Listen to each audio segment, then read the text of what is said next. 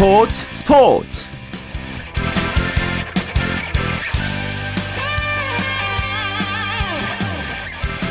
안녕하십니까. 일요일 스포츠 스포츠의 최시중입니다.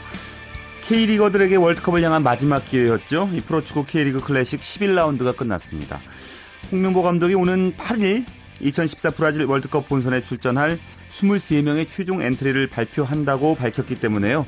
그간 뭐 승선은 유력했지만 주전까지는 장담할 수 없던 선수들도 있을 테고요. 또 아직 확정되지 않은 몇 자리를 놓고 경쟁하고 있는 선수들에게는 이번 주말 11라운드의 활약은 무척이나 중요했습니다. 자, 마지막 기회에서 홍명보 감독의 눈도장을 받은 선수들을 어떤 선수일지 잠시 후에 자세하게 얘기 나눠보겠습니다. 먼저 국내외 프로야구 소식 살펴보죠. 오산의 윤세호 기자입니다. 윤 기자 안녕하십니까? 안녕하세요. 음, 먼저 NC 대 삼성의 경기부터 살펴보죠. 오늘 한 점 차 승부 역전승을 삼성이 거뒀습니다. 네, 삼성이 전날 패배를 서력하고 어, 4대 3으로 NC를 꺾었습니다. 어, 삼성은 선발 투수 마틴 선수가 초반에 3실점을 했지만 7과 3분의 2이닝을 잘 버티면서 자기 몫을 다 했고요. 어, 그리고 신예 포수 이문현 선수가 4타수 3안타로 활약을 했고 박한희 선수는 8회 2사 1, 2루에서 결승 중전안타를 터뜨리면서 음, 삼성의 승리를 이끌었습니다. 네, 그리고 의미 있는 것은 임창용 선수가 한일 통산 300세이브 고지를 밟았어요. 네, 임창용 선수가 최초로 한일 통산 300세이브 고지를 밟았는데요. 어, 4대 3으로 앞선 9회 초에 마운드에 올랐고요. 3자 검태로 가볍게 NC 타자를 처리하면서 300세이브를 달성했습니다. 예, 정말 대기록의 주인공이 오늘 탄생했는데요. 임창용 선수가 이제 국내 복귀하면서 첫 번째로 꼽은 개인적인 목표가 이루어진 거죠? 네, 그렇습니다. 임창용 선수가 한국에서는 해태와 삼성을 거치면서 어 2008 시즌 전까지 168세이브를 올렸거든요. 그리고 2008 시즌부터 일본에 가서 128 세이브를 또 올렸습니다. 그리고 다시 한국으로 돌아서 4세이브를 추가하면서 300세이브에 성공을 했습니다. 예. 자, NC는 비록 불펜이 지켜주진 못했지만 그래서 승리 투수가 되진 못했지만은 선발 이민호 선수 투구 상당히 인상 깊었습니다. 네, NC가 사실 이재학 선수가 있고 그리고 나머지 세 자리에 외국인 선발 투수 세 명이 있잖아요. 예.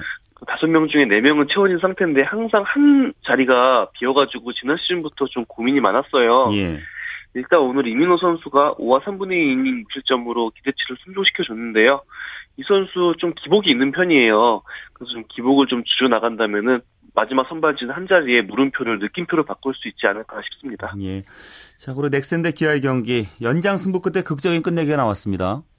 네, 정말 대역전승이 나왔는데요. 예. 어, 기아가 9회 말에만 5점을 뽑으면서 연장해 갔고 10회 말 김주찬 선수의 끝내기 안타로 8대 7로 역전을 했습니다. 예. 역전승을 했습니다. 사실 오늘 경기 그 정규 그걸 그 뭐 정규로 보면은 사실 기아의 패배가 거의 확실한 경기 양상이었어요. 8회 말까지는요. 그렇습니다. 8회 초까지만 해도 4대 0으로 넥센이 이기고 있었고요. 예. 9회 초가 끝났을 때도 넥센이 7대 1로 이기고 있었어요.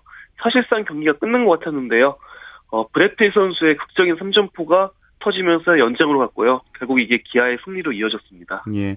경기가 끝나온 후에 그 넥센의 염경엽 감독이요. 의미 있는 얘기를 남겼다면서요. 네, 작은 방심이 어떤 결과를 초래했는지 느껴야 된다 이렇게 좀 일침을 놨는데요. 예. 어, 결과적으로 넥센 필승조가 무너진 게 컸습니다. 어, 무엇보다 9회 말 송신영 선수의 송구가 악송구가 되면서 유격수 옆으로 빠졌거든요. 그러면서 기아에 어, 찬스를 내줬고요. 송승락 선수가 올랐지만 브레피 선수에게 홈런을 맞으면서 예, 넥센 필승조가 무너지고 말았습니다. 예. 끝까지 집중력 잃지 않고 뭐 이런 모습들 이제 선수들이 명심했으면 좋겠다는 그런 얘기를 남겼군요. 네. 자, 그리고 롯데 대 SK의 경기는 점수가 많이 났습니다. 네, 전날은 마지막 순간까지 1점차 혈투를 펼쳤었는데요. 어, 오늘은 롯데가 2회에 7점을 뽑았고요. 그러면서 총 18안타 16점을 뽑으면서 16대 4로 대승을 거뒀습니다. 예. 롯데 타선 화끈한 화력서를 펼쳐 보여줬습니다. 네, 선발 타자 전원이 안타를 기록했고요. 멀티히트만 해도 8명이나 쳤어요. 게다가 전준우 선수는 멀티 홈런까지 쳤거든요. 예. 그야말로 롯데가 오늘 화력쇼를 펼쳤습니다. 예. 특히 또 롯데 선발 장원준 선수 잘 던져줬고요. 이 마운드에서도 오늘은 확실한 차이를 보여줬지요. 네, 선발 투수 대결에서 명암이 갈렸다고 볼 수 있을 것 같은데요. 장원준 선수가 6과 3분의 1 이닝 3실점으로 퀄리티 스타트와 시즌 4승에도 성공을 했어요. 예. 반면 SK 선발 투수인 백인식 선수는요. 2회에만 7실점을 하면서 조기에 강판 당하고 말았습니다. 예. 자, 그리고 두산 대 LG 잠실 경기 오늘 점수 많이 났는데요. 한 팀에서 모두 점수가 났잖아요. 네, LG가 10대 0으로 대승을 거두면서 올 시즌 첫 영봉승에 성공을 했거든요. 예. 선발 투수 우규민 선수가 6이닝 1피안타 무실점으로 6경기 만에 마침내 올 시즌 첫 승을 거뒀습니다. 예. 자, 우규민은 첫 승 거뒀고요. 두산의 에이스죠. 니퍼트 선수가 오늘 잘 무너지면서 LG 선수들이 잘 공략을 했습니다. 네, LG가 결정적인 순간마다 히트앤드런 작전을 냈는데 예. 세번 했는데 세 번 다 성공을 했어요. 예. 그러면서 무사 1루가 어, 무사 1-3루 혹은 1-4-1루가 1-4-1-3루가 됐고 계속 흐름이 이어지면서 쉽게 점수를 쌓았거든요. 예. 네, 경기 후에 조기현 수석 코치도 어, 세 번의 히트앤드런이 다 성공했다면서 선수들의 집중력을 굉장히 칭찬을 많이 했습니다. 그렇군요. 윤 기자는 오늘 어디서 취재하셨습니까? 아, 전 잠실에 있었습니다. 아, 그렇군요. 오늘 이제 네. 뭐 모처럼 만의 활약소를 보셨겠는데요. 이번 시즌 그 점수가 낮다 하면은 굉장히 많은 점수가 나는데 그래서 이제 타고 투저 현상이 두드러진다 뭐 이런 생각이 전 들더라고요. 어떻게 보셨어요? 네, 맞습니다. 사실 지금 팀태를 봐도 대부분의 팀들이 2할 때 후반 그리고 3할 때 넘는 팀들도 굉장히 많거든요. 예. 어, 제가 보기엔 확실히 외국인 타자를 한 명씩 영입한 게 크다고 봐요. 그렇다고 해도 사실 9명의 외국인 타자 전부가 다 활약할 거라고 예상한 사람은 아무도 없었거든요. 예. 근데 지금 9명이 다 각자 역할을 다 해주고 있습니다. 그러면서 자연스럽게 9개 팀의 중심 타선이 강해졌고요. 예. 중심 타선, 타선이 강해지다 보니까 대량 득점 찬스도 많이 나오고 있습니다. 그렇군요. 팀 순위 정리해 주시겠습니까? 네, 일단 어, 넥센이 여전히 1위인데요. 17승 10패로 선두에 있고요. NC가 17승 11패, 롯데가 14승 1무 11패, 그리고 사, 삼성이 12승 11패로 어, 상위권을 형성하고 있습니다. 예. 5위부터는 두산이 14승 13패, 6위는 SK가 14승 14패로 5할로 6위고요. 예. 그리고 기아는 12승 15패, 하나가 9승 14패, LG가 8승 1무 18패로 예, 순위를 형성하고 있습니다. 네. 내일 어린이날인데 각 구단마다 행사 많이 준비하고 있겠죠? 네, 사실 어린이날에 항상 홈팀들이 다채로운 행사를 준비해 왔거든요. 예. 하지만 아시다시피 얼마 전 너무 슬픈 일이 생기면서 어, 단체로 행사를 하지 않기로 정했습니다. 아, 그렇군요. 어, 사실 그 사건 이후 각 구단 치어리더 응원과 앰프 사용도 지금 안 하고 있거든요. 예. 네, 내일 역시 좀 조용한 분위기 속에서 프로야구가 진행될 것 같습니다. 그렇군요. 자, 미국 프로야구에서는 추신수 선수 상승세 계속 나가고 있군요. 네, 어제 홈런 포함 3안타로 맹활약을 했는데요. 오늘도 추신수 선수가 2안타 2볼넷으로 자기 역할을 다했습니다. 어, 마찬가지로 LA 에인절스를 상대했는데 오늘은 팀이 졌어요. 예. 하지만 추신수 선수의 출루율이 무려 4할 6푼 1이거든요. 예. 이게 메이저리그 전체 2위고요. 아메리칸 리그 1위입니다. 예. 자, 류현진 선수는 어제도 여쭤봤는데 뭐 새로운 소식 들어온 게 있습니까? 어, 일단 빠르면 오는 14일 마이애미와 홈 경기가 복귀전이 될 것 같고요. 예. 어, 일단 미국 언론에서도 지금 호주 개막전이 독이 됐다 이런 시각이 음, 나오고 있어요. 예. 사실 류현진 선수와 함께 그 클레이튼 커쇼 선수도 1차전에 나왔었잖아요. 그렇죠. 커쇼 선수 역시 부상으로 지금 한 달이 넘게 결장하고 있는데요. 예. 어, 아무래도 호주 개막전을 준비하면서 페이스를 빨리 끌어올렸고 그러면서 과부하가 온 게 지금 음. 부상으로 이어지지 않았나 싶습니다. 예. 자, 일본에서 활약하고 있는 이대호 선수, 오승환 선수 소식은 어떻게 나왔습니까? 네, 이대호 선수는 아쉽게 오늘 3타수 무안타로 침묵하면서 어, 5경기 연속 안타 행진이 막을 내렸고요. 예. 오수환 선수는 방금 야쿠르트와 원정 경기에서 4대1로 앞선 9회 등판에서 3자 범퇴로 시즌 7세이브에 성공을 했습니다. 예. 오승환 선수 등판하면 세이브를 꼭 하는군요. 그 팀이 이기는군요. 네, 거의 뭐 필수 공식이 일본에서도 이어지고 있는 것 같습니다. 예, 알겠습니다. 말씀 잘 들었습니다. 네, 감사합니다. 네, 오센의 윤세호 기자였고요. 축구 소식은 일간스포츠의 윤태석 기자와 살펴보겠습니다. 윤 기자 잘 지내셨습니까? 예, 안녕하세요. 예. K리그 클래식 오늘 11라운드 두 경기 있었는데요. 오늘 결과가 아주 재밌게 나왔어요. 예, 전남과 상주 그리고 부산과 경남 두 경기가 있었는데요. 모두 골이 많이 터졌습니다. 예. 전남은 상주와 난타전 끝에 4대 3으로 이겼고요. 부산과 경남은 두 골씩 주고받으면서 2대 2로 비겼습니다. 예. 전남은 이제 후반 43분에 짜릿하게 골을 넣으면서 이겼다고 들었는데요.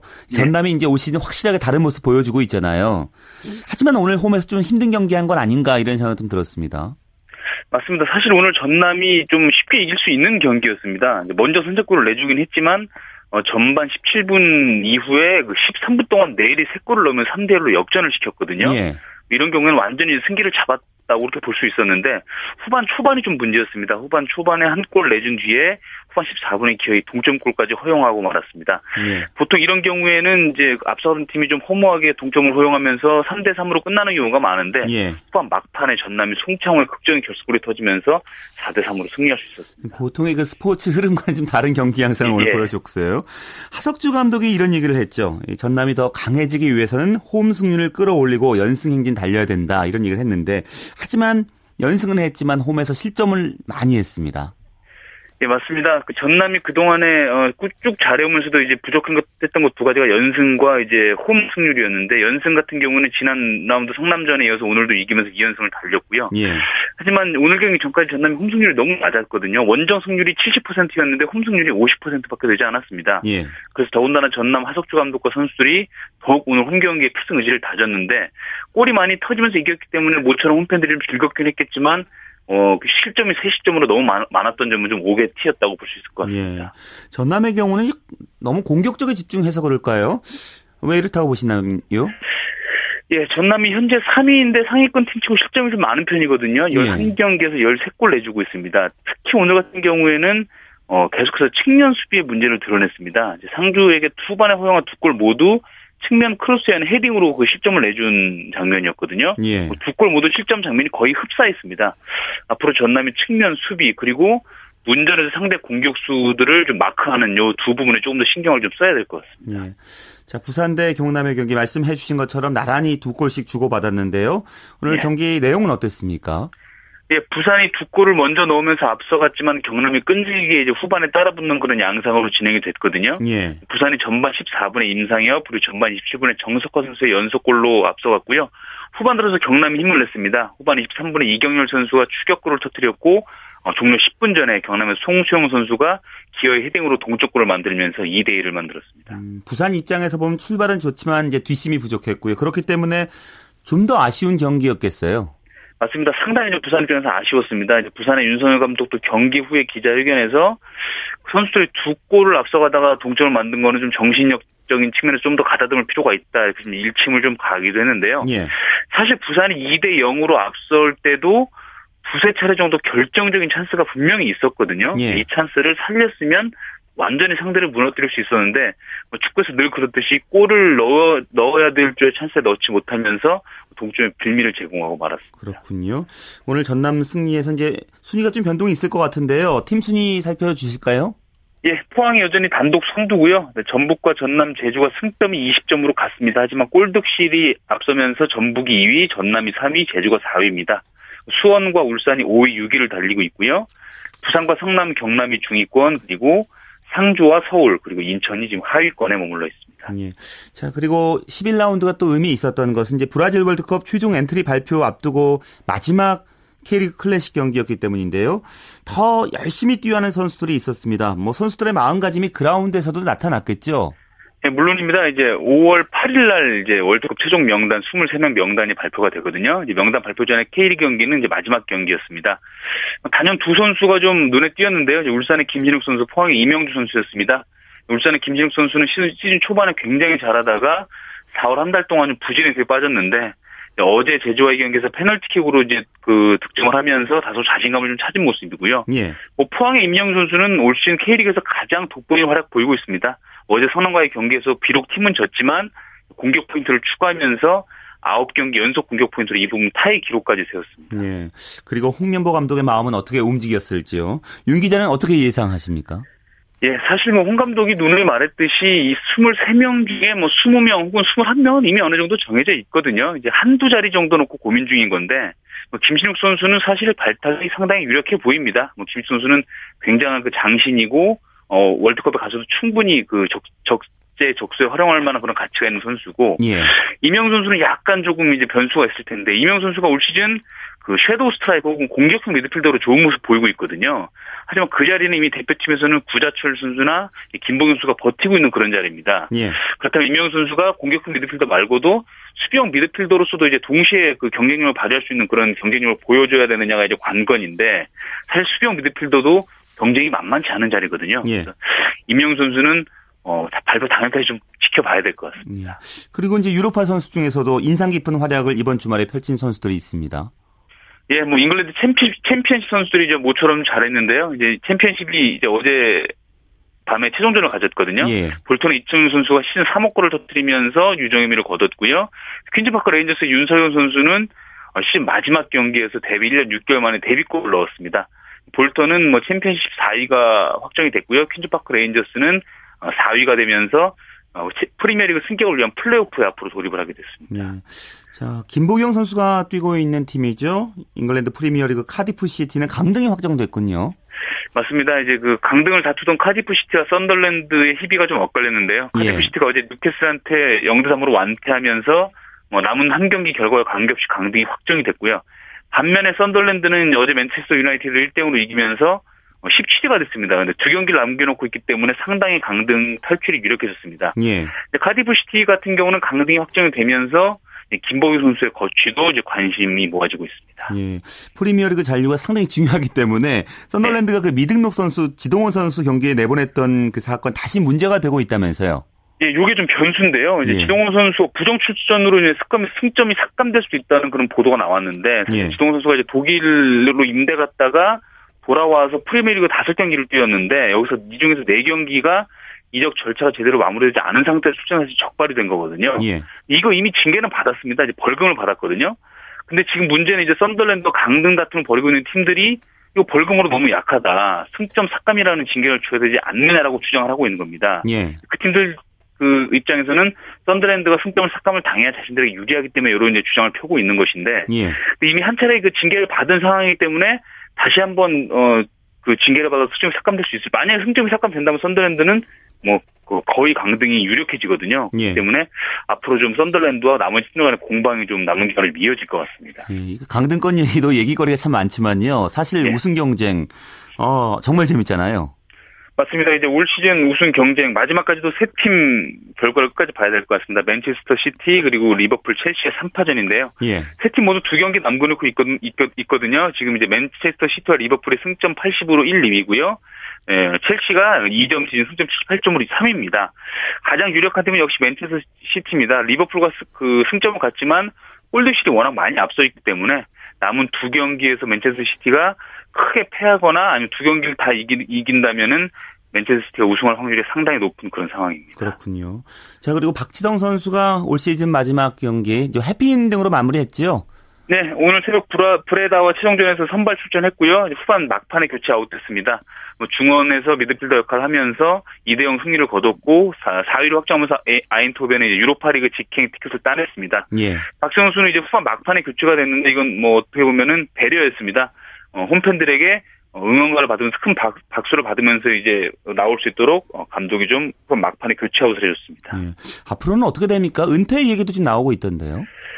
일단 원칙은 이제 박지성 선수는 이제 그 퀸즈파크 레인저스와 계약 기간 1년 남았거든요. 예. 원칙은 이제 퀸즈파크 레인저스로 돌아가는 것이 원칙인데 이제 어 그건 그것은 이제 원칙일 뿐이고 박지성 선수에게 세 가지 선택지가 있습니다. 뭐 은퇴를 당장 할 수도 있고요. 아니면 원래대로 퀸즈파크 레인저스로 돌아갈 수도 있고 아니면 1년 더 아인트호벤에서 뛴 뒤에 여기서 은퇴를 할 수 있는 세 가지 선택의 경우가 있거든요. 예. 오늘 경기 끝나고 인터뷰에서도 아직까지 결정된 것은 없고 이 세 가지 선택 중에서 앞으로 좀 남은 기간에 심사숙고해서 결정을 하겠다 이렇게 얘기를 했습니다. 예, 알겠습니다. 말씀 잘 들었습니다. 예, 고맙습니다. 네, 일간 스포츠의 윤태석 기자였습니다.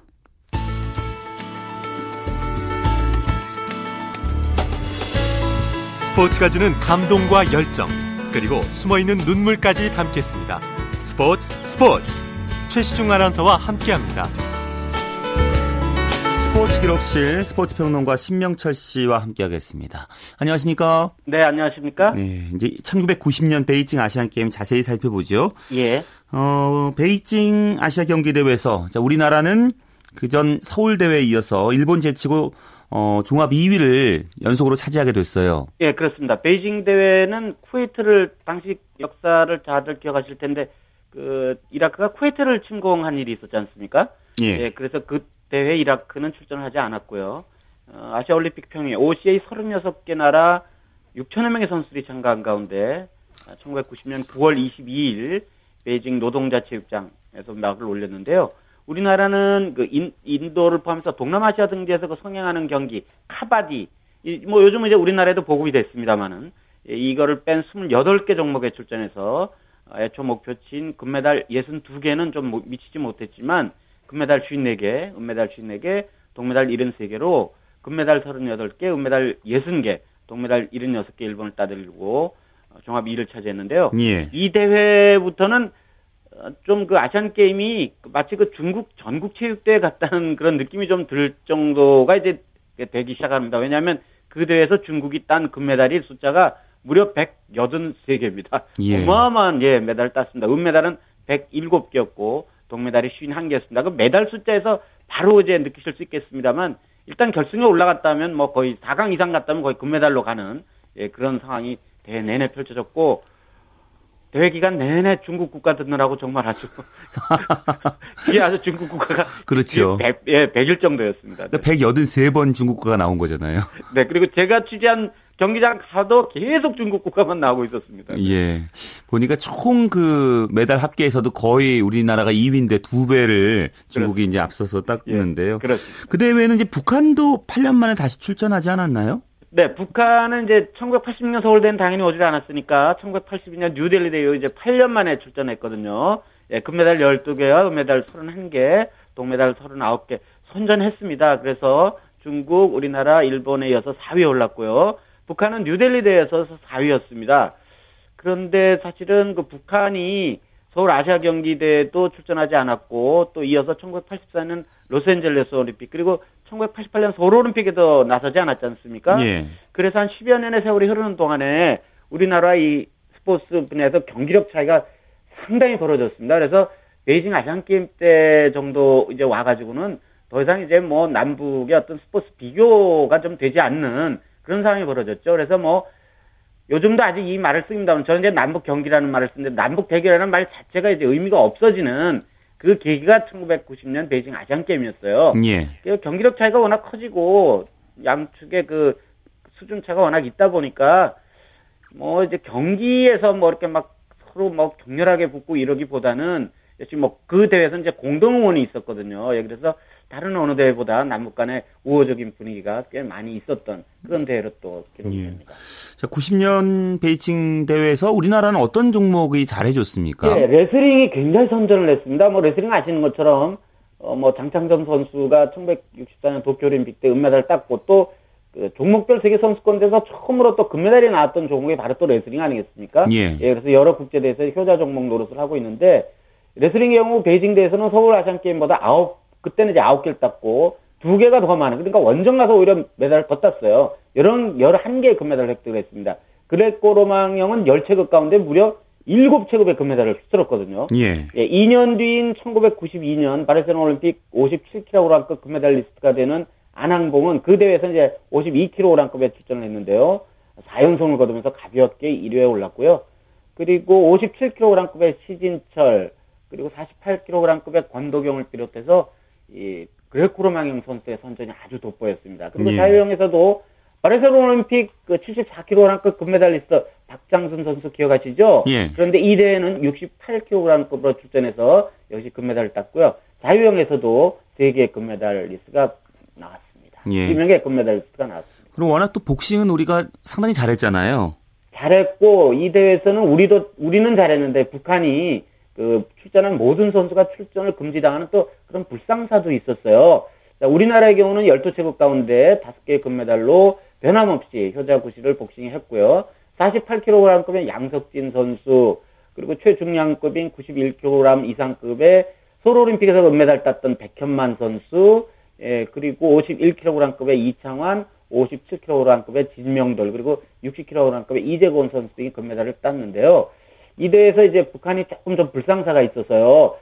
이 복싱 종목에서 심판 판정에 항의를 하다가 아시아 아마추어 복싱 연맹으로부터 그 이 판, 그러니까 이런 그 금지를 당하는 모든 경기에 금지를 아. 당하는 그 시점 이전에 치러서 이미 패한 선수를 포함해서 모든 체급 출전 선수의 출전을 금지를 당했어요. 그런데 예. 그 대회는 아시는 것처럼 이제 중국에서 펼쳐진 대회니까 이 뭐 중국 하면 뭐 역시 북한과는 상당한 그런 우호 친선 관계를 맺고 있는 나라 아닙니까? 그렇죠. 그런데도 불구하고 이 복싱에서 이런 그 아주 중징계를 받는 걸 포함해서 그 스포츠 팬 여러분들 중에 이제 북한의 그 뭐 개순이 선수라든지 유명 여자 선수를 좀 많이 아실 텐데 이분희 선수라든지 예. 그 체조의 2단 평행봉의 김광숙 선수도 아마 아시는 분들이 꽤 계실 거예요. 이 세계 선수 미니어폴리스 세계 선수권 대회에서 2단 평행봉 10점 만점도 받았던 아주 그 뛰어난 선수인데 이 선수가 중국의 그 편파 판정에 밀려가지고 금메달에 실패를 했어요. 그래서 우방국에서 열, 열린 대회였는데도 불구하고 이런 심판 판정이라든지 여러 가지 좀 불이익을 많이 음. 당하면서 음. 예 중국 측에 상당히 강한 불만을 드러내는 그런 상황을 우리가 직접 또 목격할 수가 있습니다. 예. 다음 때도 자세한 얘기 듣겠습니다. 말씀 고맙습니다. 네, 고맙습니다. 네, 스포츠 평론가 신명철 씨였습니다.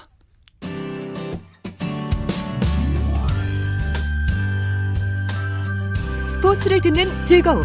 스포츠, 스포츠. 최시중 아나운서와 함께 합니다.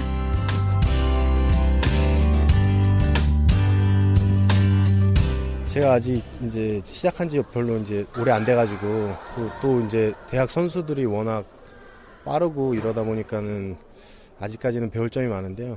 심판이 좋고 제가 그만큼 시간을 투자해서 하는 거기 때문에 그런 자부심을 가지고 제가 볼 수 있는 한 최대한 노력해서 오랫동안 보고 싶습니다. 일단은 무슨 게임에 들어가든지 간에 그냥 실수 없이 사고 없이 선수들이 게임에 집중할 수 있도록 제가 판정을 잘 해줘야 선수들이 그만큼 집중할 수 있으니까 지금은 많이 부족하지만 이제 앞으로 더 노력하고 많이 배워서 뭐 내년 내후년 더 나아지는 심판이 되도록 그렇게 할 생각입니다. 네, 스포츠를 만든 사람들. 오늘은 그 주인공의 인터뷰를 먼저 듣고 시작을 해봤는데요. 이혜리 리포터와 함께 하겠습니다. 자세하게 어떤 분인지 먼저 소개를 해주시죠. 네, 그 오늘 소개해드릴 분은 대학 농구 리그에서 심판을 보고 있는 김기란 씨인데요. 예. 이분은 현재 직장을 다니면서 대학 농구 연맹에 소속된 심판입니다.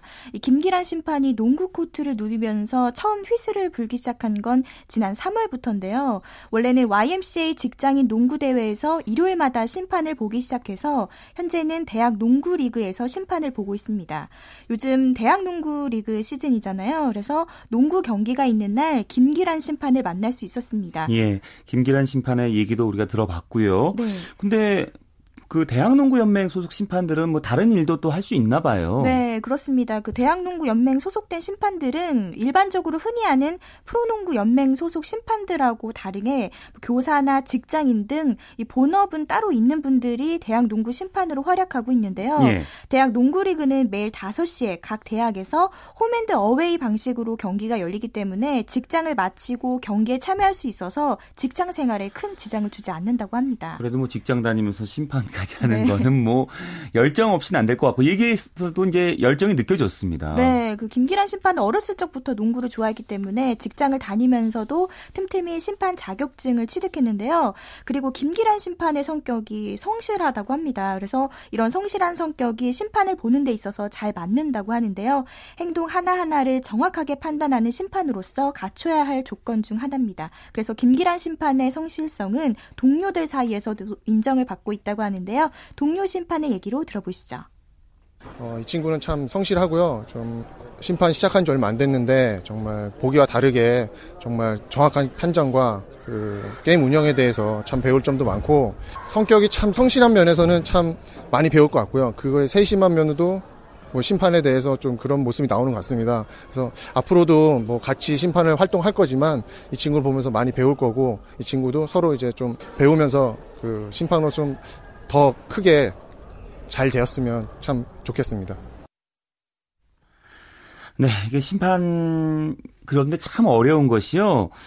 심판이 이제 정확하게 해야 하기 때문에 네. 때로는 상당히 비난의 대상이 되기도 하고 사실 심판이 어렵잖아요. 그래서요. 네, 그렇습니다. 이 심판이라는 역할이 경기를 집행하는 막중한 역할과 책임이 있잖아요. 그래서 매 경기마다 냉철한 판단력과 또 경기의 흐름을 잘 알고 이끌어 가야 하기 때문에 이 선수들이 경기에 집중할 수 있도록 도움을 주는 역할이기도 하면서 한편으로는 오심과 편파 판정 의혹도 받고 있기도 하고요. 또 감독과의 충돌도 종종 있긴 하지만 김기란 심판은 선수들이나 감독이 수고했다고 말 한마디 해줄 때 그럴 때 보람을 느낀다고 그렇죠. 합니다. 그렇죠. 뭐 선수들이 경기에 집중할 수 있도록 끊임없이 또 훈련하고 공부를 해가는 그런 과정이실 텐데 네. 앞으로도 대학농구에서 학생 선수와 지도자들에게 좀 존경받고 믿을 수 있는 그 심판으로 좀 거듭나시기를 바라겠습니다. 이해 리포터 오늘 수고 많으셨습니다. 네, 고맙습니다.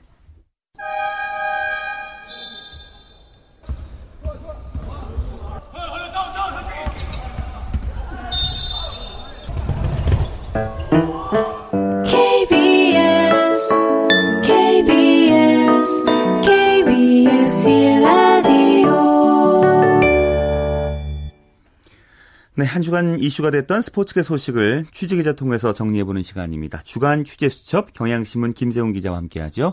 김 기자 잘 지내셨습니까? 네, 안녕하세요. 네, 오늘 그 지난주 PGA 투어에서 한국 남자 골퍼로서 네 번째로 이제 우승한 선수 노승열 선수 얘기 준비하셨네요. 그렇습니다. 그 PGA 투어 진출 2년 만에 지난주 열린 7위 클래식에서 우승을 차지했죠. 우승 상금 122만 달러, 우리나라 돈으로 약 13억 원에 가까운 어, 돈을 이제 받으면서 우승컵, 우승컵을 거머쥐었는데요. 최경주, 양영원, 배상문 이렇게 우리나라 국적 선수로서는 이제 PGA 우승한 선수가 3명이 있었는데 이들에 의해서 네 번째로 PGA 투어 챔피언이 됐습니다. 예. 한국인 최초의 PGA 투어 우승은 최경주 선수가 달성을 했었죠. 그때는 PGA 진출 진출 3년 만인 2002년도에 우승을 했었는데 그때 최경주 선수의 나이가 32살이었습니다. 근데 지금 노승열 선수는 5월 29일이면 이제 생일이 돼요. 그러니까 만 지금 20, 23세가 되는데 뭐 저 최경 선수보다도 나이가 무려 그 9년이나 빠른 나이에 그 우승을 차지했던 거죠. 예. 특히 그 최고의 선수들과 마지막 날 경쟁한다는 게 참 쉽지 않잖아요. 그 네. 압박감을 네. 극복한 게 대단하다 이런 생각이 들었어요. 그렇습니다. 사실 전문가들이 노승열 선수가 3라운드까지는 보기 프리, 프리 어, 플레이를 펼쳤어요. 그래서 상승세는 좋은데 마지막 라운드에 키건 브래들리나 이렇게 같이 동반 플레이를 하면서 그 두타 차의 리드를 지켜낼 수 있을까? 그래서 사실 걱정을 많이 했습니다. 근데 좀 다행스러운 거는 동반자들이 조금 실수도 하고 하면서 우승권에 조금 멀어진 것도 있고요. 또 고비마다 노승열 선수 한타 일이면 또 다시 한타를 그 따라 붙고 또 다른 선수한테 그 음, 타수를 한번 허용을 하게 되면 또다시 버디를 잡아서 한타를 줄이고 이런 식으로 계속 했어요. 그러니까 경쟁자들이 초반에 스스로 무너지고 하는데 도움을 받은 것도 사실이지만 뭐 본인이 보기를 저질렀을 때 바로 한타를 만회한다든지 이런 플레이 보면은 뭐 우승자로서 손색이 없었죠. 예. 노승열 선수가 어렸을 때부터 큰 기대를 받은 유망주였죠. 네.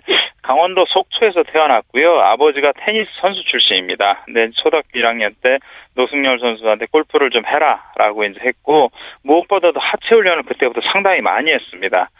집에서 3분 거리 정도의 바닷가가 있는데 거길 뭐 매일 4km씩 뛰었다고 하니까요. 예. 하체도 좋고 하면서 이제 좋은 선수로 그 자라났고 중학교 3학년 때였죠. 2006년 그때 국가대표에 발탁이 됐습니다. 그러면서 이제 일찌감치 가능성을 이어, 어, 인정받았고요. 2007년인 17살 때 프로로 전향을 했고 그리고 2008년도 아시안 투어 대회에서 이제 우승을 차지했습니다. 그해 아시안 투어 신인상도 탔고 이후에는 아시안 투어 상금왕까지 차지했거든요. 어린 나이에 PGA 투어는 조금 뭐 PGA 투어 진출하기 앞서서 아시아 투나 투어나 이런 데서는 충분히 기, 량을 발휘한 거고요. 그동안은 AT&T 대회 2012년도 대회였습니다. 거기서 공동 4위까지 최고 성적을 올렸는데 지난 시즌엔 좀 부진했거든요. 그래서 타 투어 카드를 잃을 뻔했는데 다행스럽게도 2부 투어로 내려가서 웹닷컴 투어에서 우승을 차지하고 다시 이번 시즌에 합류를 했어요. 예. PGA 투어가 지금 만으로는 2년이고 횟수는 3년째거든요. PGA 투어 78번째 만에 대회에서 출전하면서 마침내 우승컵을 거머쥐었죠. 예. 특히 노승열 선수 스윙에 대한 얘기가 많이 나오잖아요. 네. 그 드라이버 샷을 아주 멀리 보내고 또 정확하게 치는 선수로 잘 알려져 있어요. 그렇습니다. 제가 국내에 들어와서 취재를 해보면은 사실 뭐 다른 우리나라 프로골프 투어 선수들도 참 잘 치는데 이 선수들보다 최소한 20야드 정도가 더 멀리 나갔고 게다가 한복판에 떨어지고 해서 야 드라이버 샷참 멀리 친다 그런 그 평가도 받았어요. 이번 7위 클래식에도 평균 304.4 야드로 전체 성주의 선수 중에 4위입니다. 그리고 PGA 투어 전체로 보면은 50위고요. 그러니까 뭐 상당히 드라이버 샷을 멀리 찬다 멀리 친다라고 볼 수가 있고요. 어, 노승열 선수의 스윙을 전문가들이 보면은 우리나라 선수답지 않고 오히려 서양 선수들의 스윙에 가깝다. 아, 아주 꼬임도 좋고 몸에 푸는 그 탄력이라는 거 너무 좋아서 멀리 공을 보낼 수 있다 이런 얘기도 좀 하고 있는데 예. 다만 좀 아쉬운 거는 조금 페어웨이 안착률이 조금 떨어진다는 거예요. 지금 제 전체적으로 그 PGA 투어에서 올 시즌 페어웨이 안착률을 보면은 52.7%로 100 93위에 밀렸습니다. 예. 물론 아이언샷이 좋아서 좀 다소 드라이버샷이 페어웨이를 벗어나도 커버를 하긴 하지만 조금 더 페어웨이의 적중을 높이는 거 그런 게 좀 앞으로 과제가 됐죠. 예, 노승열 선수의 서구형 스타일이라고 보면 되겠네요. 그렇습니다. 네. 자, 그리고 이번 우승으로 노승열 선수가 뭐 세계 랭킹 또 페덱스컵 포인트 등에서 상위권으로 다 올랐겠네요. 그렇습니다. 골프 랭킹이 원래 지난주는 176위였습니다. 근데 이번에 우승하면서 88위까지 뛰어올랐죠. 우리나라 선수 중에 현재 최고 랭킹은 김형성 선수입니다. 85위인데 그거보다 세 단계 뒤인 88위 이제 랭킹이 됐고 이번에 우승하면서 페덱스 컵 포인트 500포인트를 받아서요. 페덱스컵 랭킹에도 16위에 올랐고요. 언론의 평가도 상당히 좋습니다. 그러니까 미국 CBS 같은 경우는 25세 이하 골프 선수의 베스트 12명을 뽑았는데 거기에 노승열 선수가 8번째 올랐습니다. 그러니까 뭐 전 세계에서 이제 언론들도 인정을 하고 있고 뭐 기량이나 포인트나 랭킹이나 이런 면에서도 확실히 이제 우승을 한번 차지하고 나서 정상급 선수가 될 수 있는 그런 기반을 마련한 거죠. 예, 저도 그 우승하는 그 최종 라운드 봤는데 우승하는 순간 그 선배들이죠 위창수 선수와 양용은 선수가 축하해주는 모습이 참 보기 좋았거든요. 그렇습니다. 참 계속 이어갔으면 좋겠는데 노승열 네. 선수가 우승 후유증인가요? 바로 이어진 이번 대회 컷오프 됐잖아요.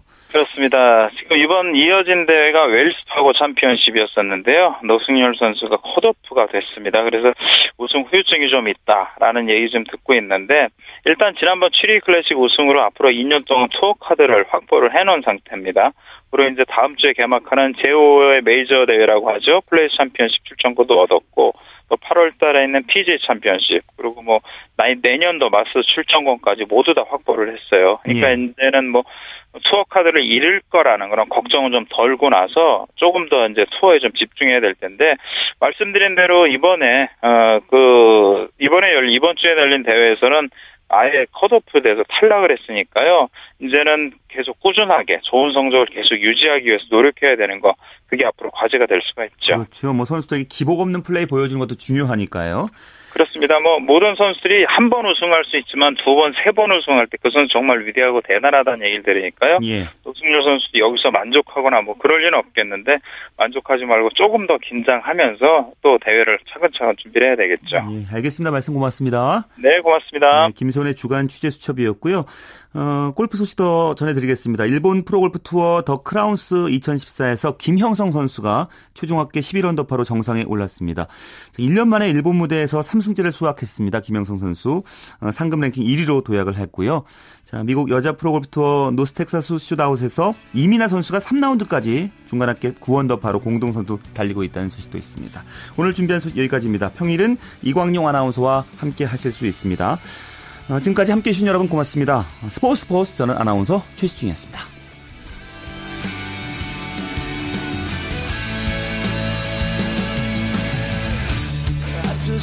goes down in front of me